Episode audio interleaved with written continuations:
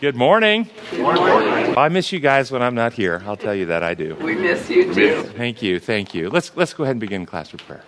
Gracious Father, thank you so much for the love that you've given us, the truth you revealed to us in Christ. Thank you for all the interventions you are constantly making to oversee and guide in our lives. And we pray that you'll join us today as we study, that we can see where we are in history and the purpose you have for us, that we can be effective lights in this world to carry a message that will bring people back into harmony with you. We pray in your holy name. Amen.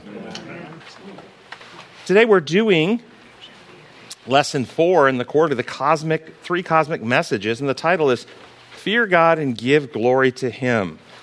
And let's jump into Sunday's lesson, and the first paragraph reads The purpose of the book of Revelation for our generation is to prepare a people to be ready for Jesus' return and to unite with Him in giving His last day message to the world. Revelation reveals the plan of God and unmasks the plans of Satan. It presents God's final appeal, his urgent, eternal, universal message for all humanity. The three angels' message, the last message of mercy. How would you describe that? If we were to be able to get a hold of worldwide media, every website, every uh, uh, digital platform, every TV and radio station, and read from the Bible, word for word, the three angels' messages so that every single person in the world hears it read to them, have we taken the three angels' messages to the world? No. Have we done the work the Lord wants us to do, and then the, the final events and the Lord will come? Is that the message? So if we read it, though, from the Bible in a language they understand, how is that not taking the three angels' message to the world? What are we missing? Gospel. But the gospel, somebody said. But doesn't the message start with the first angel came with the eternal gospel? Relationship. We're missing a relationship.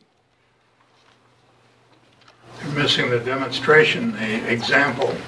So uh, that I like listen, missing the demonstration example. So the point is, we would take words to the wor- world, but words simply are constructs that convey meaning. If we don't explain or demonstrate what the words mean, like the word gospel, good news. Okay, what's the good news? We still have to explain all that so they have an understanding of what it means, right?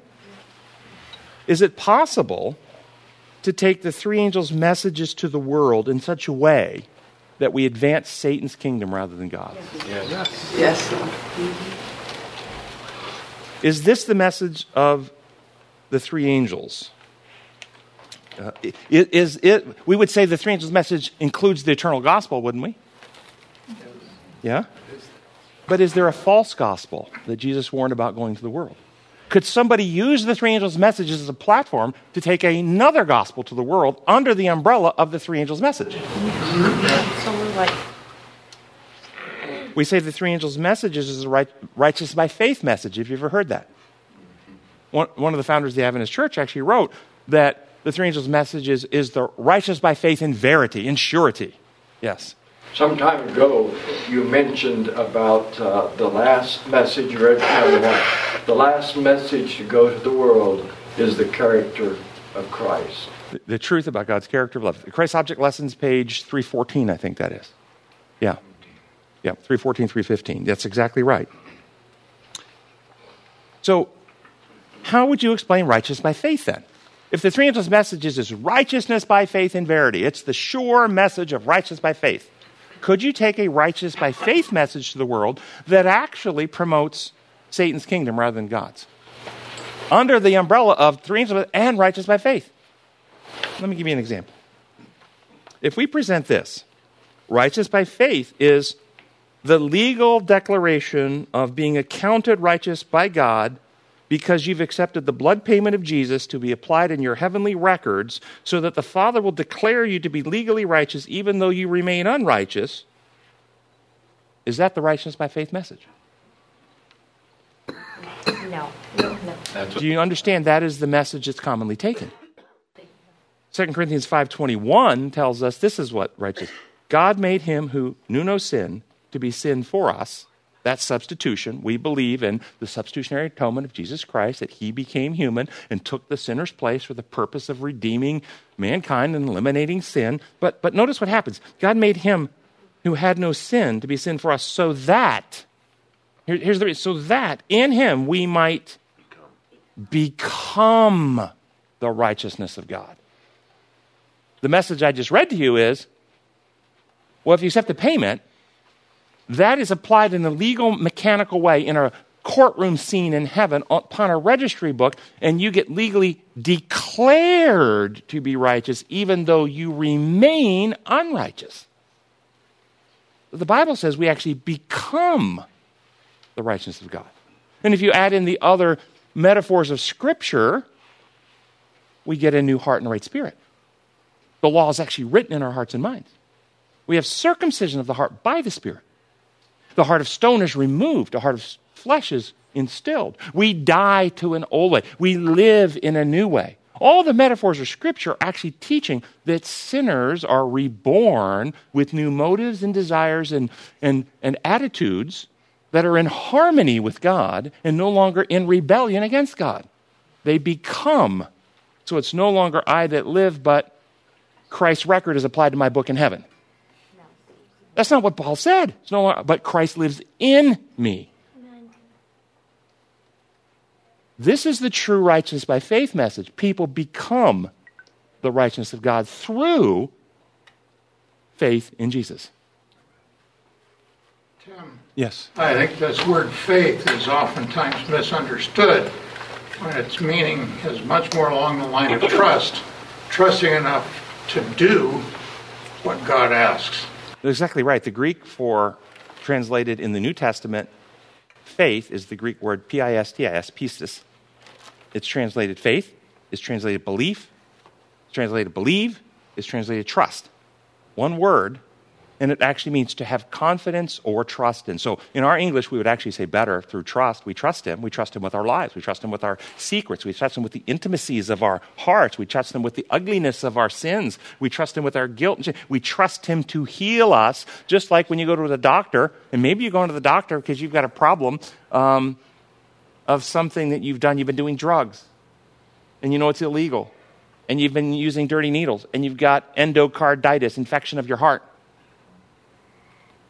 this happens. I've seen over back when I was in med school and residency, I've seen people like this. Psychiatry, I don't see that too much anymore. But I've seen people, endocarditis from dirty needles, infection in the heart. Now, which was the better approach for that patient? Do they want to be taken into the magistrate and have a prosecutor present all the evidence of their crimes and be judged? Do they want to be taken, they have fevers, they're, they're nauseated. They, they know they're sick. Uh, they don't feel good.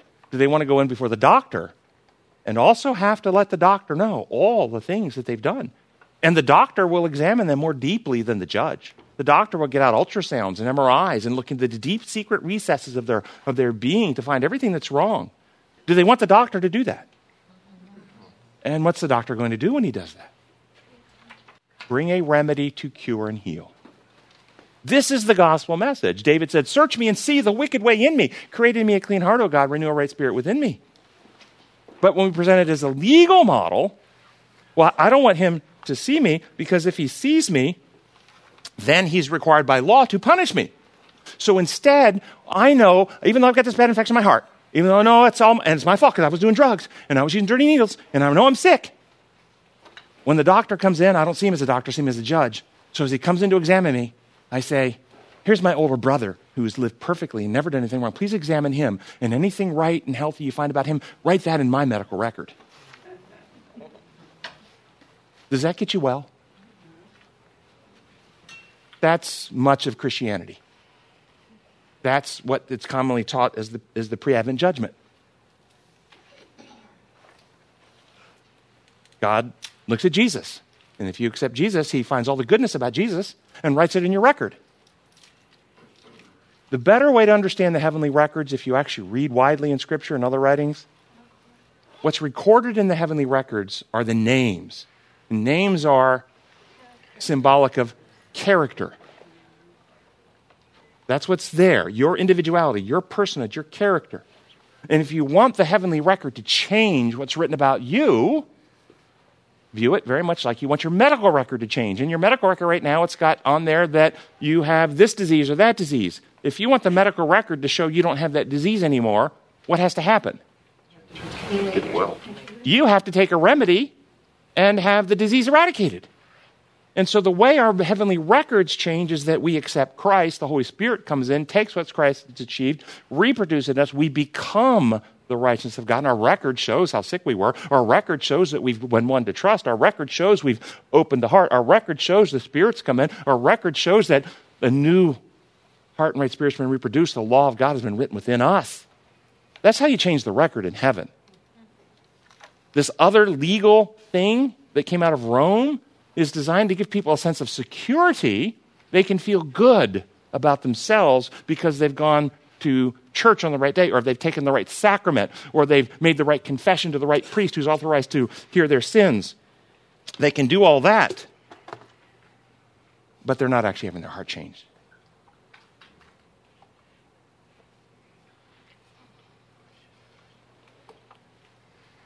Okay, let's see.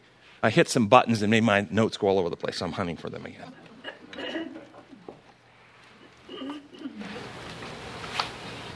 Have you ever gone to any Daniel and Revelation seminars? and how is the Daniel and Revelation seminar presented to you? Is it presented to you in a way that you hear anything legal in it? Is it ever presented with legal mechanics in it?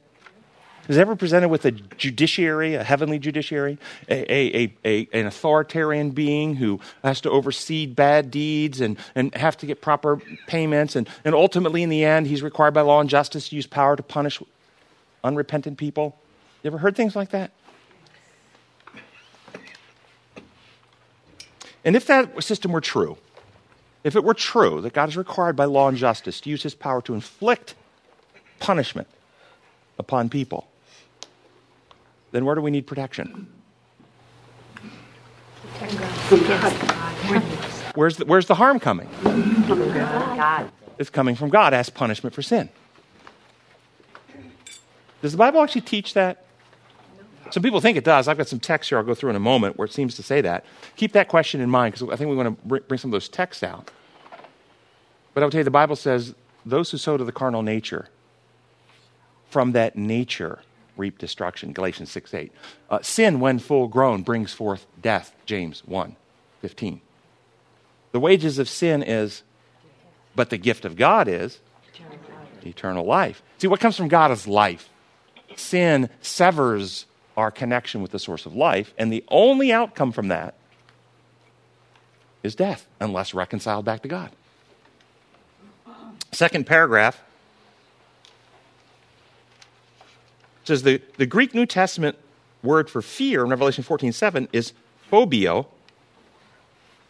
It is used here not in the sense of being afraid of God, but in the sense of reverence, awe, and respect. It conveys the thought of absolute loyalty to God and full surrender to His will. It is an attitude of mind that is God centered rather than self centered. It is the opposite of Lucifer's attitude in Isaiah 14 when he said in his heart, I will ascend into heaven, I will exalt my throne above the stars of God, I will sit on the mount of the congregation at the farthest sides of the north, I will ascend above the heights of the cloud, I will make, I will be like the Most High. I think this is well said.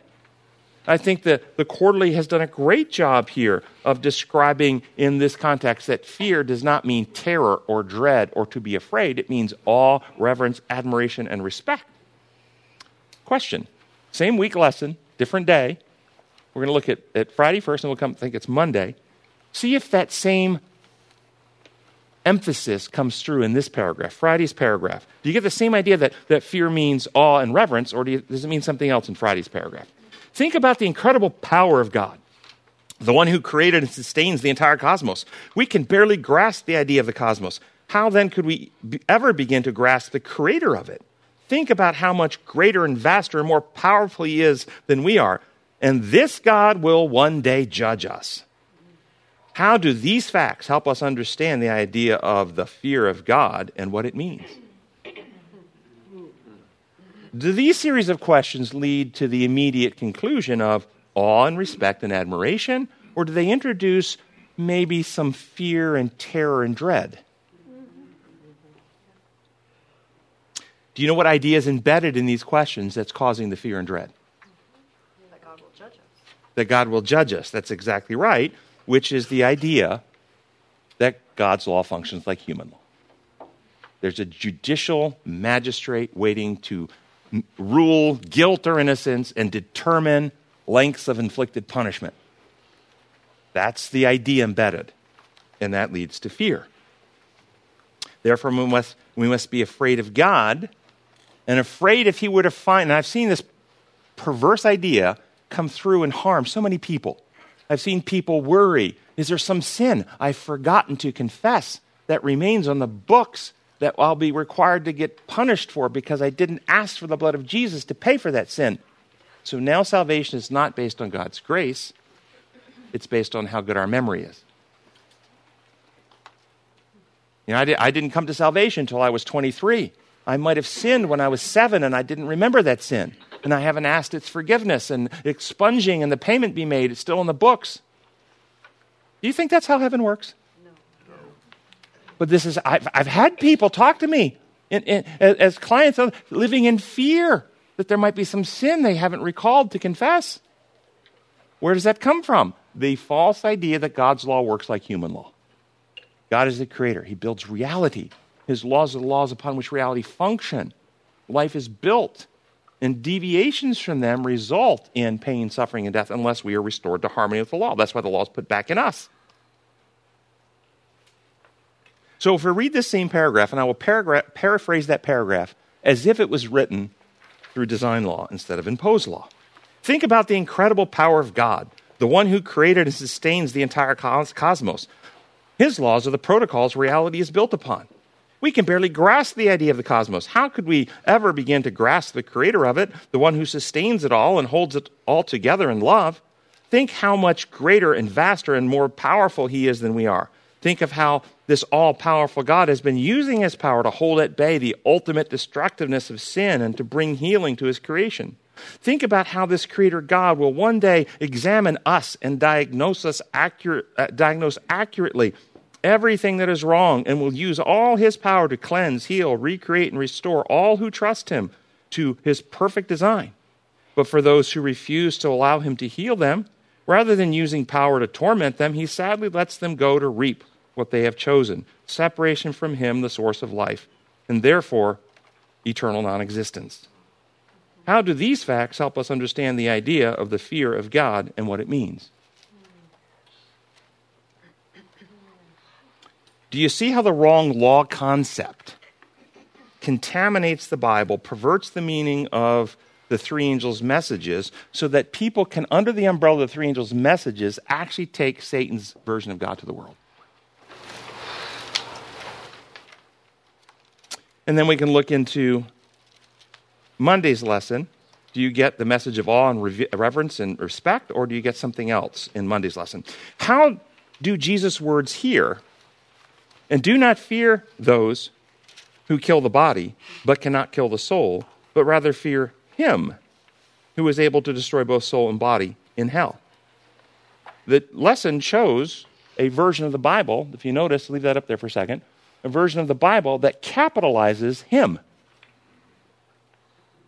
They capitalize that. Do you understand? That's a translator's.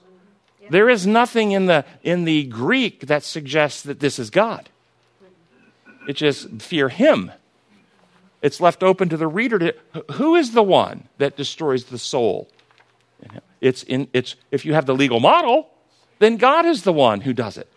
Therefore, it's God. So we capitalize that and we infer or teach that you should be afraid of God. Be afraid of God because he will torture and kill you. But hey, God only wants you to love him. But if you don't, he will torture and kill you. So love him deeply. or else. Or else. it just doesn't work. And that's what you get when you and, and the root lie, again, over and over, this is, we, if we read Scripture through the assumption that God's law works like human law, we, we draw these false conclusions constantly. So, how I render that in the remedy is don't be afraid of those who can destroy the body. They cannot touch your psyche, your mind, your individuality. By the way, the word for soul in the Greek is psyche. Remember, you get psychiatry. It's your individuality, your, your personhood. They can't touch that. Rather, be afraid of unremedied sin, which destroys both body and mind and results in eternal destruction. You say, Be afraid of him. That's the person who refuses reconciliation. That's the person who refuses God's grace. That's the person who hardens their heart against the Holy Spirit. That's the person who says, I prefer sin to righteousness. Who should you fear? You should fear yourself. What's Ellen White say? The greatest battle every person has to fight is with themselves. That's the one you should fear. Fear the one who will reject the mercy, grace, and reconciliation freely offered by God. That's the one who will destroy your soul. And that's you and me. Fourth paragraph. The essence of the great controversy revolves around submission to God. Lucifer was self centered. He refused to submit to, to any authority except his own. Rather than submit to the one upon the throne, Lucifer desired to rule from the throne.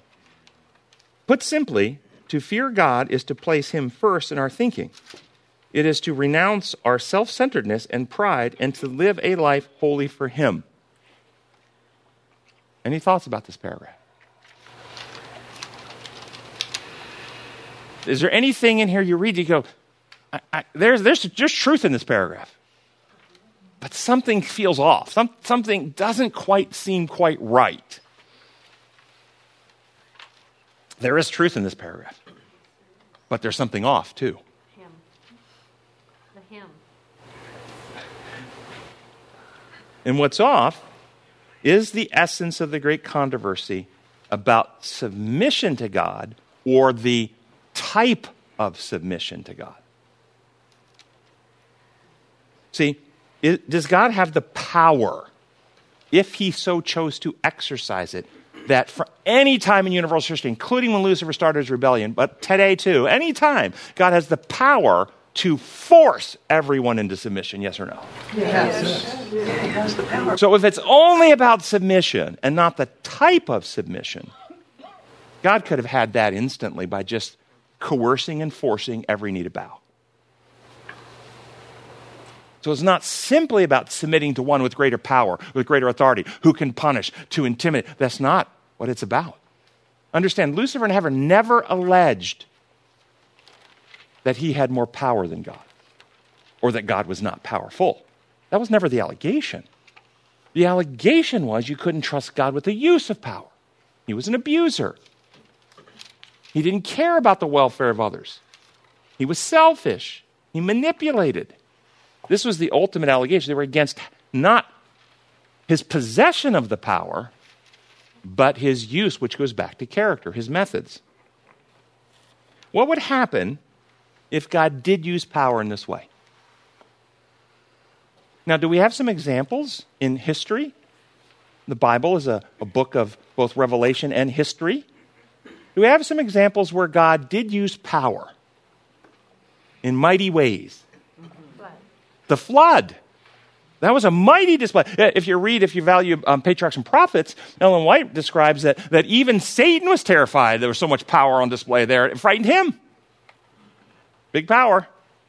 And after the flood, all God received was human loyalty and admiration and, and love and respect. There, there was no building of a tower because they didn't trust him, was there? How about 10 plagues of Egypt. Was this a display of power? And all God received after that was love and loyalty and trust and friendship. How about Mount Carmel? Was there power at Mount Carmel? And didn't all the people say, The Lord, He is God, the Lord, He is God? They submitted to His authority. And all that happened after that was love, loyalty, and faithfulness to God.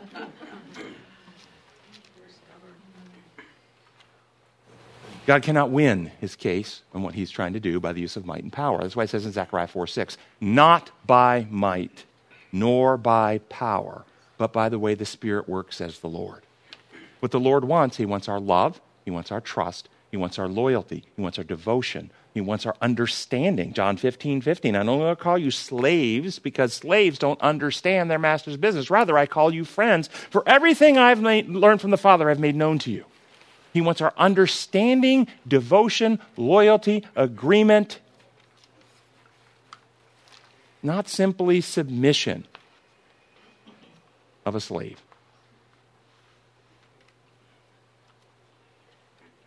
So God doesn't use power in this way to punish sin. Then what was he doing? I, I, I, probably should explain that for those who haven't followed us very long, because it looks like God was using a bunch of power to punish sin. What is the punishment for sin? Death. Death. Which death? First, first death from which we have a resurrection, or eternal death, no resurrection. Which is the punishment for sin? Eternal. In the Old Testament, has anyone died the eternal death? No. They all rise, either in one of two resurrections. So, so that is not the punishment for sin. Then, then what's going on? Genesis 3:15 as soon as Adam and Eve sinned God promised a Messiah is coming. The seed of the woman is coming to crush the serpent's head. And the whole Old Testament narrative is the story of God working to bring the promised Messiah so the species human can be saved and the sin problem can be eradicated from God's universe and Satan working actively to obstruct that problem. I mean that that that promise. That's the whole Testament narrative and at one point in human history, every human heart except one in his family hardened against God. There was no, if that one family had been wiped out at that point, there's no one left on earth God can work with to bring Messiah. So God intervened, put the whole world to sleep in the flood, kept open avenue for Messiah. This was not punishment for sin. These were all therapeutic actions to keep open avenue and fulfill his promise that Messiah is coming. That's what you see in the Old Testament.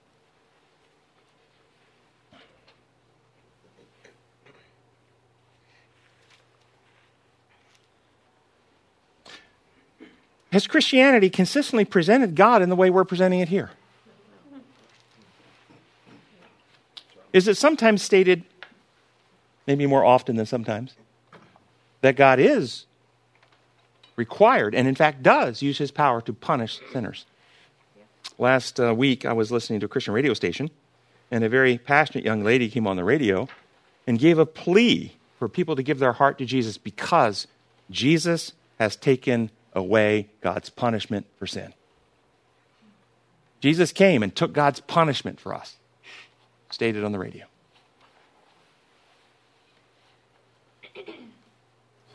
What did John Baptist say about Jesus, the Lamb of God? The Lamb of God who takes away the punishment of his Father. the Lamb of God who takes away the sin of the world. If you imagine sin as a lethal disease, we're all terminal, dying, dead in trespass and sin. He takes away the death causing condition, the death causing problem. But Satan twists it and makes God out to be the death causing problem. The punishment coming from God is the problem. We have to take away what God will do. We're going to unpack this a little more. But the Bible does seem to say this, and then we'll have texts. So here's, here's a couple texts where people will suggest that, the, that I'm wrong. Hosea 8:13. They offer sacrifices giving, given to me, and they eat the meat, but the Lord is not pleased with them. Now he will remember their wickedness and punish their sins. 1 Thessalonians 4, 6 through 8. The Lord will punish men for all such sins as we have as we have already told you and warned you, for God did not call us to be impure, but to live, holy li- live a holy life.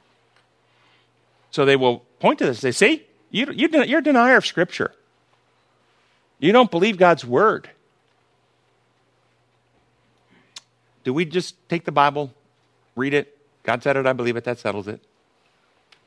The people who want us to believe that God punishes sin, there's the text. Don't question. Then throw them Deuteronomy 14. Take the tithe, buy fermented wine, and come celebrate for the Lord. Give wine to those who are perishing, they may forget their misery. so we can take the tithe, buy wine, go into the inner cities, and give it out to the people who are perishing because we want them to forget their misery. Let's have a, new inner city ministry of, of, of wine distribution. well, they will say you have to interpret that. Well, don't we have to interpret this? So, punishment. Yes, there's a punishment for sin. This is not the question. The question is what method, system, or means does God use to bring punishment? That's the question to be asked. Is God's method, means, and system no different than human legal systems? Or does he have a means and method that is quite distinct? And it goes to which law lens? You see God's law working like human law, rules required external enforcement, or design law. does God bring punishment when he lets people go to reap what they would, what, what the course of sin naturally does? Is that how he does it? Well, let me tell you, God does bring punishment, and that's how he does it. God brings punishment, and, and get your mind around this idea. It, it's going to turn everything backwards for you from the way the world teaches. The way the penal system teaches is that God brings punishment by the exercise of divine power to bring it. In reality, God brings punishment by ceasing the use of divine power. The cessation or this, the stopping. He, he uses his, his divine power to hold at bay what sin naturally does. He is the intercessor interceding with the destructiveness of sin. As soon as Adam and Eve sinned, he said in Eden, I will put enmity between you and the woman to the serpent. He's telling Satan, I'm going to put enmity, uh, I'm going to put a desire in their heart so they won't naturally align with you because a sinful human and a sinful angel would naturally align. But I'm going to put a desire for good. I'm going to bring a, a, conviction of sin. I'm going to have my spirit work in their hearts so that they have a longing for something better. I'm going to intervene with my power so they are not comfortable in your kingdom. I'm also going to send my angels to work as, as a protective hedge to restrain and hold back your power. We see this in the book of Job. He was restrained. We see this in, in Elisha with the angel armies around. And I'm also going to send my son, who is going to intervene in the natural course of what sin does. Sin causes death. My son, who knew no sin, will become sin to destroy the death causing principle and restore my life causing principle in humanity. I'm going to intervene with power. My power is used to save, not to hurt, not to harm. This is how God uses power through all history. In the example of the flood and the, and the plagues of Egypt, these were all uses, uses of power therapeutically, like a doctor uses a scalpel.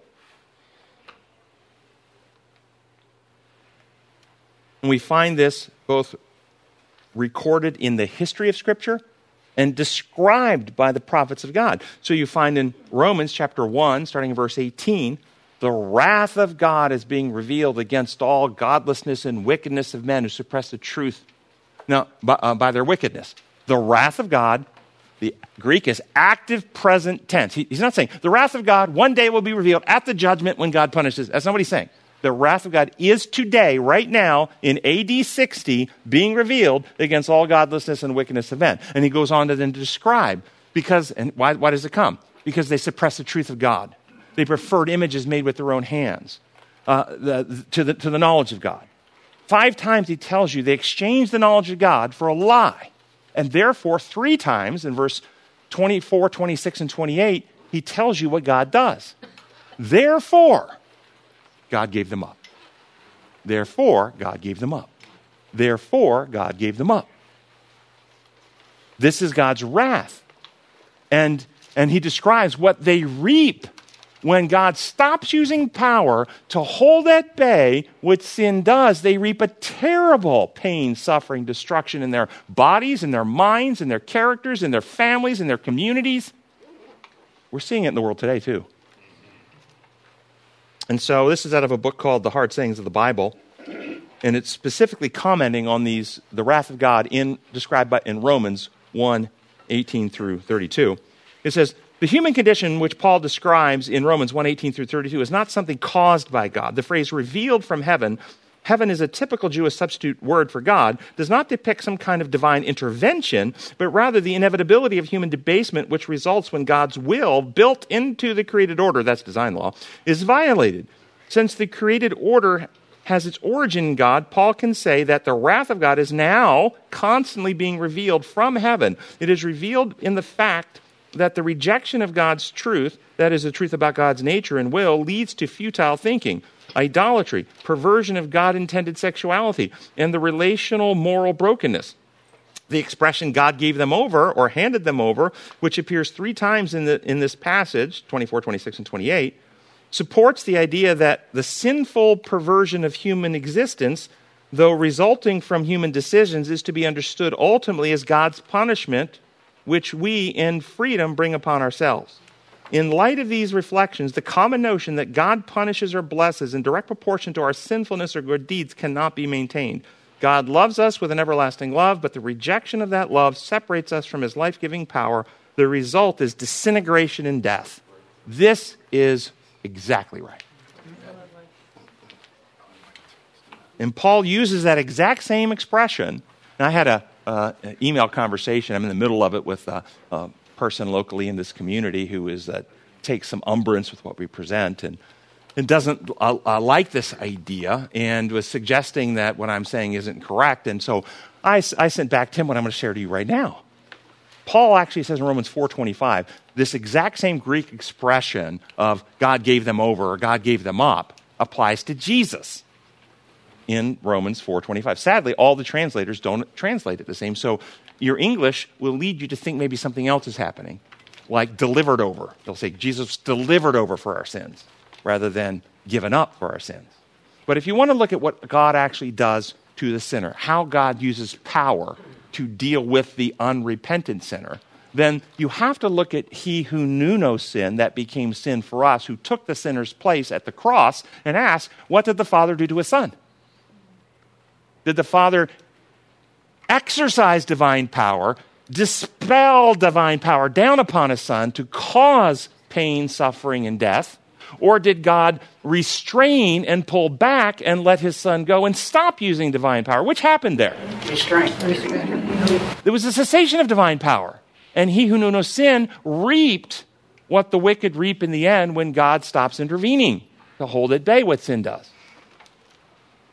And so, if you want an evidence based thinking, you look at these examples and why the scripture is there, and you can see God reveals he is not the source of death. You can also get that same evidence if you look over in Gethsemane. He fell down dying. He would have died in Gethsemane, except God used power to do what? He sent an angel to revive him. God didn't use power to cause death, he used power to sustain him because more was to be revealed than simply how sin separates from the source of life and results in death. The whole scenario around the trial and what the Jewish people were doing, those people who were working so hard and, and so fastidiously to be Sabbath keepers and be good Sabbath keepers, to get Jesus off the cross in time to keep the Sabbath, and we're keeping the whole blueprint and we're, and we're doing all the things and tithing even out of their garden and all the stuff they're supposed to do, eating the right foods, dressing in the right way, uh, doing the right sanctuary service it was revealed to the onlooking universe you can obey the right rules. But if your heart hasn't been renewed, you're God's enemy and you'll kill him. If you have a legal Christianity, claiming the legal payments, I, I brought the right sacrifice just like the script told me to do. I had the blood applied to the altar just like it's supposed to. My legal responsibilities have been fulfilled. Then you kill the Son of God while you claim your legal rights. So, in, in harmony with Romans 1:18, and also with what the hard sayings of the Bible, which is published by InterVarsity Press, theologians wrote, one of the founders of the Adventist Church, named Ellen White, wrote the following. Selected messages, page 235. We are not to regard God as waiting to punish the sinner for his sin. The sinner brings the punishment upon himself. His own actions start a train of circumstance that bring the sure result. Every act of transgression reacts upon the sinner, works in him a change of character, and makes it more easy for him to transgress again. By choosing sin, men separate themselves from God, cut themselves off from the channel of blessing, and the sure result is ruin and death. That's design law. Remember the example of respiration, the law of respiration. It is a law that if you want to live, you have to breathe but you're free to transgress it. You can tie a plastic bag over your head and transgress the law. But if you do that, the wages of that transgression is death. You cut yourself off from the law of life. Next quote, Great Controversy, page 36. God does not stand towards the sinner as an executioner of the sentence against transgression, but he leaves the rejectors of his mercy to themselves to reap that which they have sown. That's Galatians 6 8. You sow to the carnal nature, from that nature you reap destruction. Every ray of light rejected, every warning despised or unheeded, every passion indulged, every transgression of the law of God is a seed sown which yields its unfailing harvest. The Spirit of God, persistently resisted, is, the, is at last withdrawn from the sinner, and they are left no power to control evil passion of the soul and no protection from the malice and enmity of Satan. So, functionally, what's happening? Is God using power to help sinners battle sin? And if they insist on the sin and reject God, how does God use power? He withdraws it. He stops using it. Get your mind around this. This three angels message that's been taken by certain people to the world has been taken under the umbrella of an imperial dictator God who uses power to punish sin. It's Satan's version of God. This is why the world isn't lighted.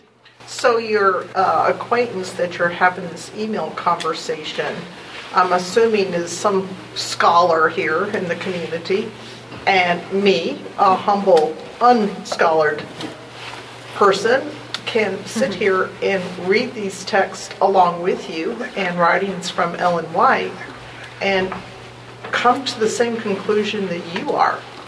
What is this person's problem? Education. Too much education? When Jesus chose his apostles, who did he choose? Read in Desire of Ages. She- She explicitly says in Desire of Ages, he chose humble fishermen who had not been contaminated or corrupted by the schools of the prophets. Twice the sons of hell. Jesus said, You search the world for a convert, and when you find one, you make him twice the son of hell as you are. The, the, uh, when you have understand how our human minds work, the law of exertion is one of God's laws. If you want something to get stronger, you must exercise it. So if you exercise your abilities to learn, and then not just learn, speak, write, maybe write books, articles, maybe, maybe lecture on a certain philosophy, not only do you become a deeper believer in it, your ego and pride is caught up in it. Do you want to now go on the public record and say, for the last 40 years in my books, and I, I spent 20 years writing an exegetical uh, study guide for, for the Adventist church, and it, and it teaches this theological construct called penal legal substitution, and it took my life work. And now do you want to admit it was wrong? So as I, Yes, and God can arrest you. 20 years ago, I started Paul had to do that. Paul, Damascus Road, Yes. Yes. had to do that. He had to admit that not, not God was wrong, I was wrong. not the Old Testament was wrong. His understanding of it all was wrong. And he had to take, and then once he did, he reset it all. All that knowledge of Scripture that he had, all the traditions that he had, became valuable once they were reset in the new setting of Jesus Christ and design law. And I'm going to tell you the critical, the critical thing. Uh, it's in my notes somewhere. I'll probably have to repeat it because it'll come across my notes. But the critical thing the Adventist church needs to accept in order to finish the work is that God's law is design law. As soon as they accept that and, and get rid of this imperial penal human law model, then all the things will be reset into the right setting. Have you ever read Ellen White's writings where she talks about it has to be reset in the right setting? This is the key. If you, if you read Wiley, you read our stuff. I've, I've got the quotes in many of our, of our articles. Ellen White describes that the, the controversy in heaven began over a question of God's law, and it will finish over the same question. An Adventist who have accepted the lie that God's law works no different than Rome, a set of imperial rules requiring the rule giver to punish rule breakers, eh, read those quotes, a question over God's law, and it'll end over the same question as a question over the Sabbath. There's a question over the Sabbath law. Really? So in, in heaven, when Lucifer began his rebellion, was it a question over Sabbath? He was, he was advancing Sunday? No. No, Sabbath didn't even exist yet. Sabbath wasn't even created yet when he's. So it was not a question over Sabbath. So the, the end law uh, question cannot be a Sabbath question. Doesn't mean the Sabbath's not involved, but the Sabbath is simply part of a larger question.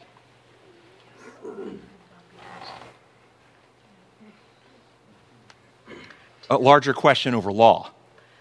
I guess the way I see this person at least reaching out is hopefully they're questioning, hopefully they're open to the Holy Spirit. No, no, they're not reaching out to inquire. They're reaching out to educate me. Oh, okay, gotcha. Okay?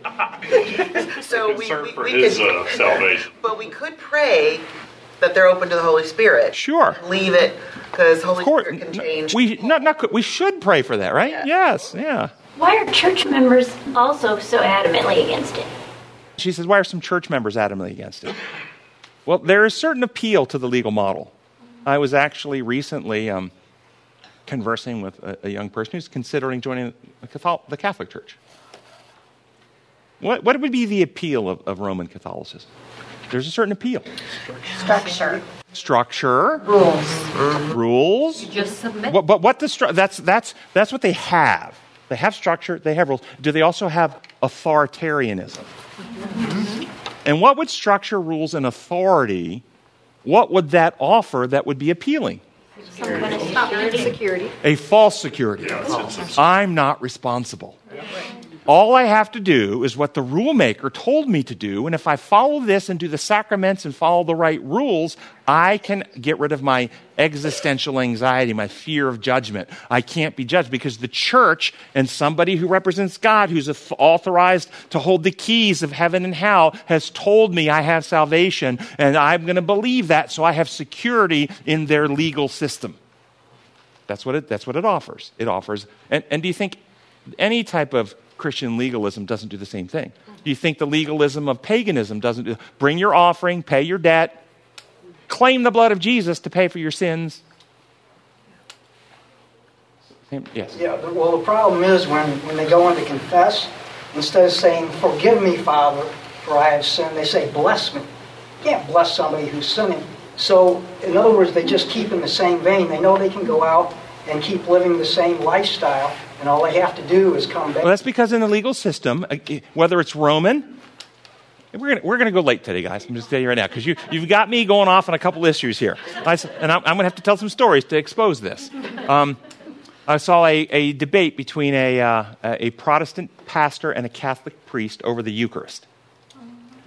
I don't know if you know in the Catholic concept, when you take the Eucharist and you swallow something called transubstantiation, it turns into the literal flesh of Jesus as you take the, the, the wafer.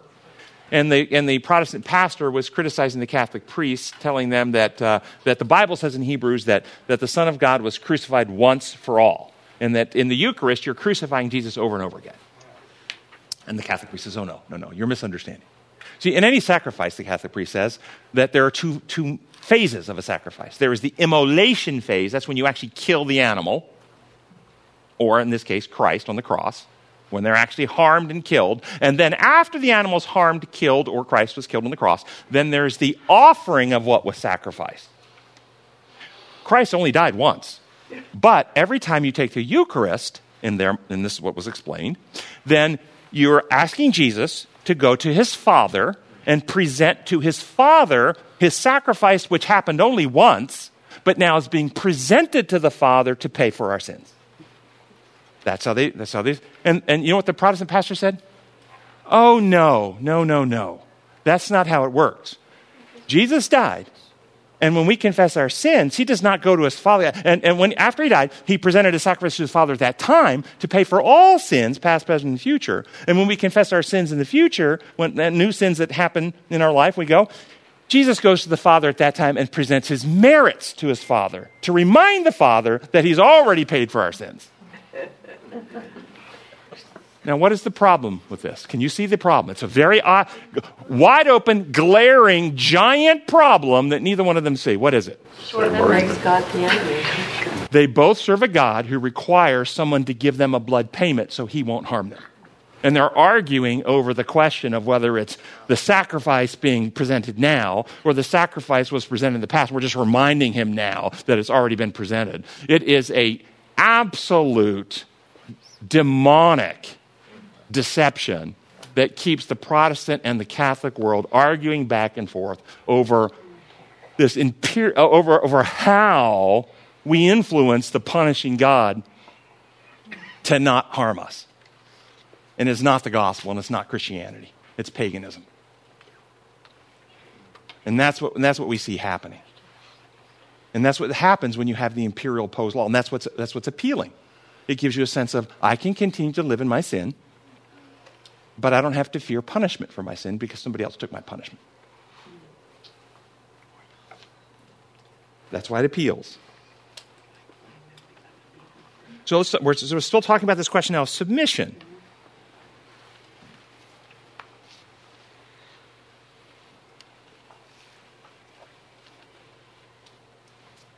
What kind of submission does God want? Does He want our submission? Can He get the submission that He wants, the submission of, of your love? Can He get your love, your loyalty, your trust of Him with every fiber of your being, your devotion? You're settling into the truth so you can never be moved from that loyalty. Like Job was so settled. No, no trial, no tribulation, no horrible thing, no theological friends, no griping wife could cause him to break his trust with God. Even if God were the one to slay me, I would still trust him. That can only. Can he get that kind of trust from you by threatening to kill you if you don't give, give it to him? No, no. It's voluntary. That's right. Be voluntary. So understand the entire penal legal system of salvation taken out under the three angels' message causes people to distrust God. It prevents people from achieving what God wants. Because it teaches them they have to have an intercessor to stand between them and God to protect them from what God. And so most people end up more afraid of God who's trying to save them than the sin in their life which is killing them. That kind of settled faith can only come when you know that you know that you know that you know and you've experienced that God loves you no matter how it appears, no matter what your circumstances are. Yes, you have to have that personal. Yep. You can't you can't take the testimony of another for your personal experience with God. That's right. But that testimony of other, you can see something is different. You can see the change. You can see their peace, and then you can pursue that same relationship. Yes. yes. One of the problems with looking at it from that standpoint is that that fear might fix the problem today, our sinful problem, but in a million years, 10 million years, do we know that God will never revert to this angry uh, fixing of something? I'm, I'm done with you. I'm going to suggest to you, if you understand the law of liberty, you can never get loyal love by threatening. Whenever you threaten someone's freedom, you actually damage love and you incite rebellion. And if they stay because they're afraid of the consequences of leaving, then over the time they lose their individuality and they become empty shells, what I call shadow people. This is what you see in cults. This is what you see in, in, in much of, of the communist countries uh, where, where they're very ter- totalitarian. People don't think anymore, they just accept what they're told. I don't know if you read the article about five, six months ago of a, of a woman who came out of North Korea. And after being here for six or 12 months, she had an epiphany.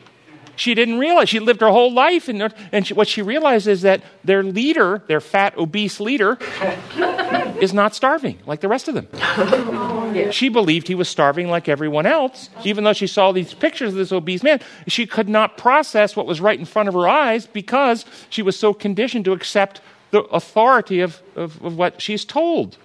She had no individuality. She could not reason. She had to accept it and understand this is what's happening in our society today. Anybody read my blog this week? Yeah. I encourage you to, to check it out. One's coming out next week, which is going to follow up on it. I'm going to give you a little, he- uh, a little advance on it, then tell you about it. The one uh, coming next week um, happens to be stimulated by what I saw when I was in Washington, D.C. last weekend. Smithsonian Institute.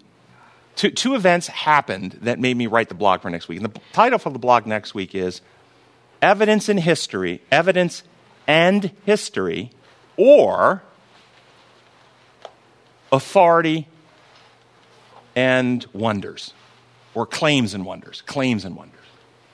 Authority in History, excuse me, um, evidence in history or claims and wonders. And, and, the idea is what do you base your understanding of reality upon? Evidence, history, history, the Bible is a book of, of historical experiences, that, uh, or do you ba- base it on claims of somebody in authority or wow, some wonder? And what triggered this for me were two things. One, uh, we, we were well, heading towards the, mu- the Smithsonian National Museum of Natural History. And in my blog, you'll see pictures outside with a sign National Museum of National History.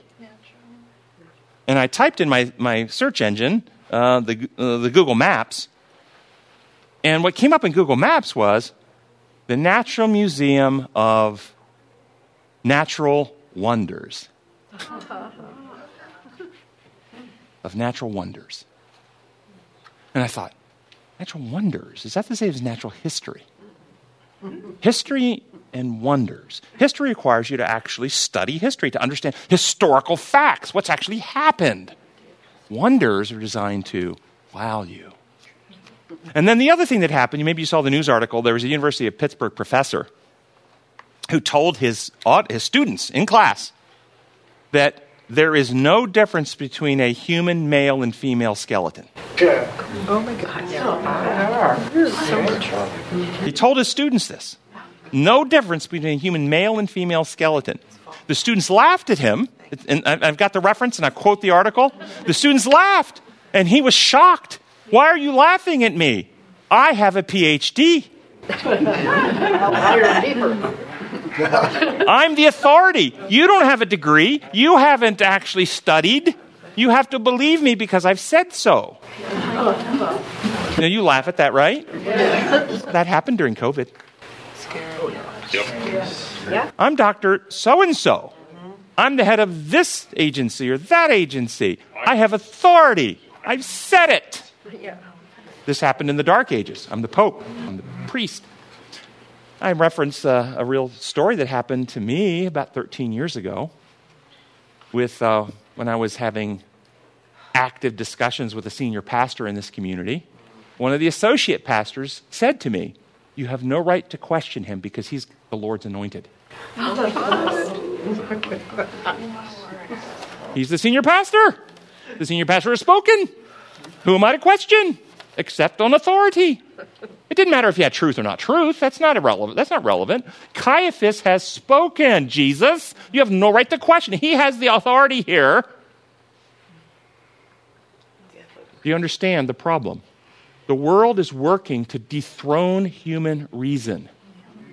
God says, Come, let us reason together. Our ministry, come and reason ministries. Come, let us reason together. We're to develop our critical, the mature, those who have developed by practice, the ability to discern right from wrong. The world is working hard.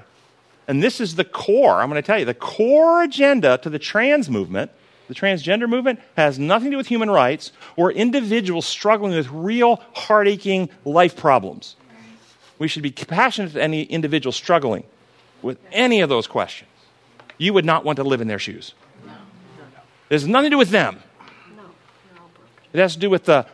In fact, I'm going to tell you that most of them are being used in a very ugly way by people of power. And the people of power are using it for one primary purpose to destroy your ability to think.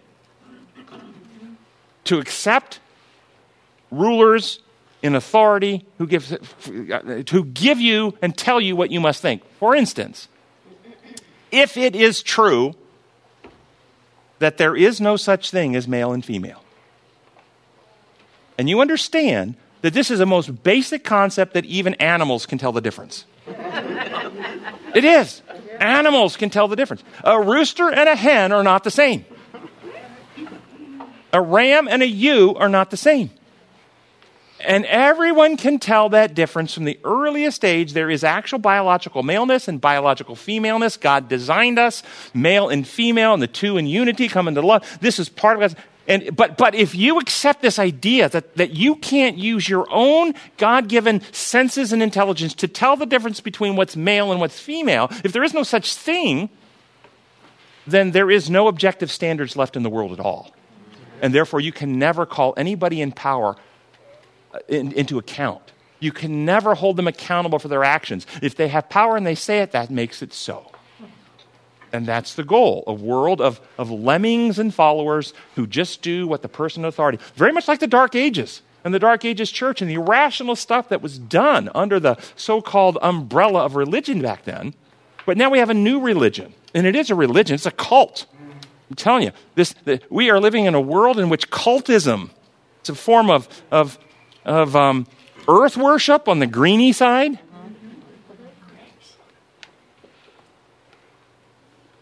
Let me read a couple of quotes to you. And I'm going to share these two quotes to document what historic Adventism, what the founders of the Adventist Church expected the three angels' messages to be, and what we were to do to take, what message we were to take to the world. And I'll leave it for you to decide if this is the, the, the central message you see coming out of the official publications and pulpits of the Adventist Church today. This is um, Desire of Ages, page 22. So I don't think that's uh, too far uh, afield. The earth was dark through misapprehension of God. That the gloomy shadows might be lightened and the world might be brought back to God, Satan's deceptive power was to be broken. This could not be done by force. The exercise of force is contrary to the principles of God's government. He desires only the service of love, and love cannot be commanded. It cannot be won by force or authority. Only by love is love awakened. To know God is to love him. His character must be manifested in contrast to the character of Satan. The, this work only one being in all the universe could do. Only he who knew the height and the depth of the love of God could make it known. Upon the world's dark night, the Sun of Righteousness must rise with healing in his wings. Speaking of Jesus. And then Desire of Ages, page 759, to show the, the again, the use of how God uses or doesn't use power. God could have destroyed Satan and his sympathizers as easily as one cast a pebble to the earth, but he did not do this. Rebellion was not to be overcome by force.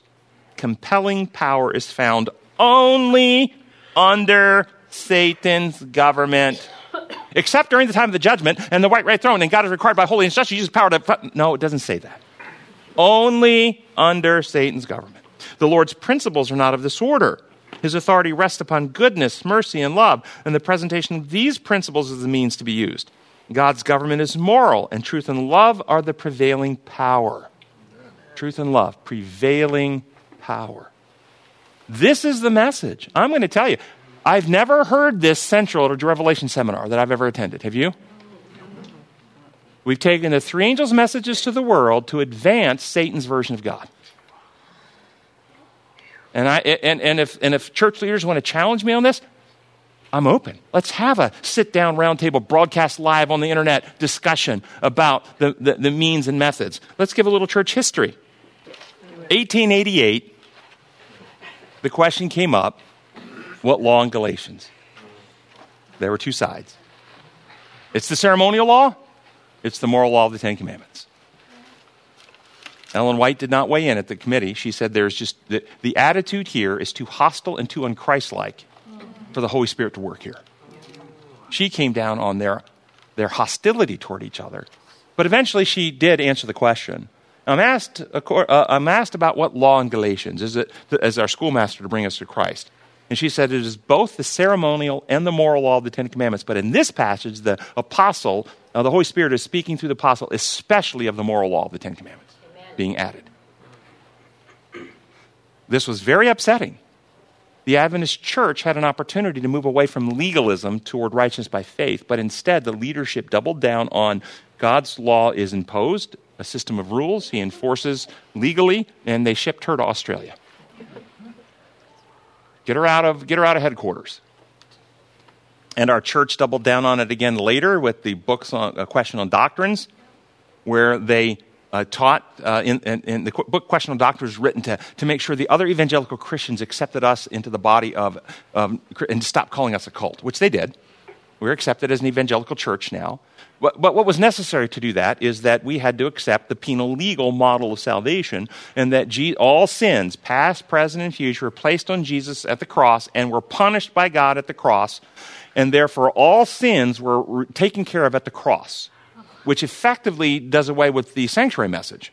Because the, the true Advent message is that Jesus took the sinner's place at the cross, overcame in the sinner's behalf, and procured the remedy necessary, and the species human was saved at the cross in the person of Jesus Christ. Amen. If we have one panda alive, pandas are not extinct.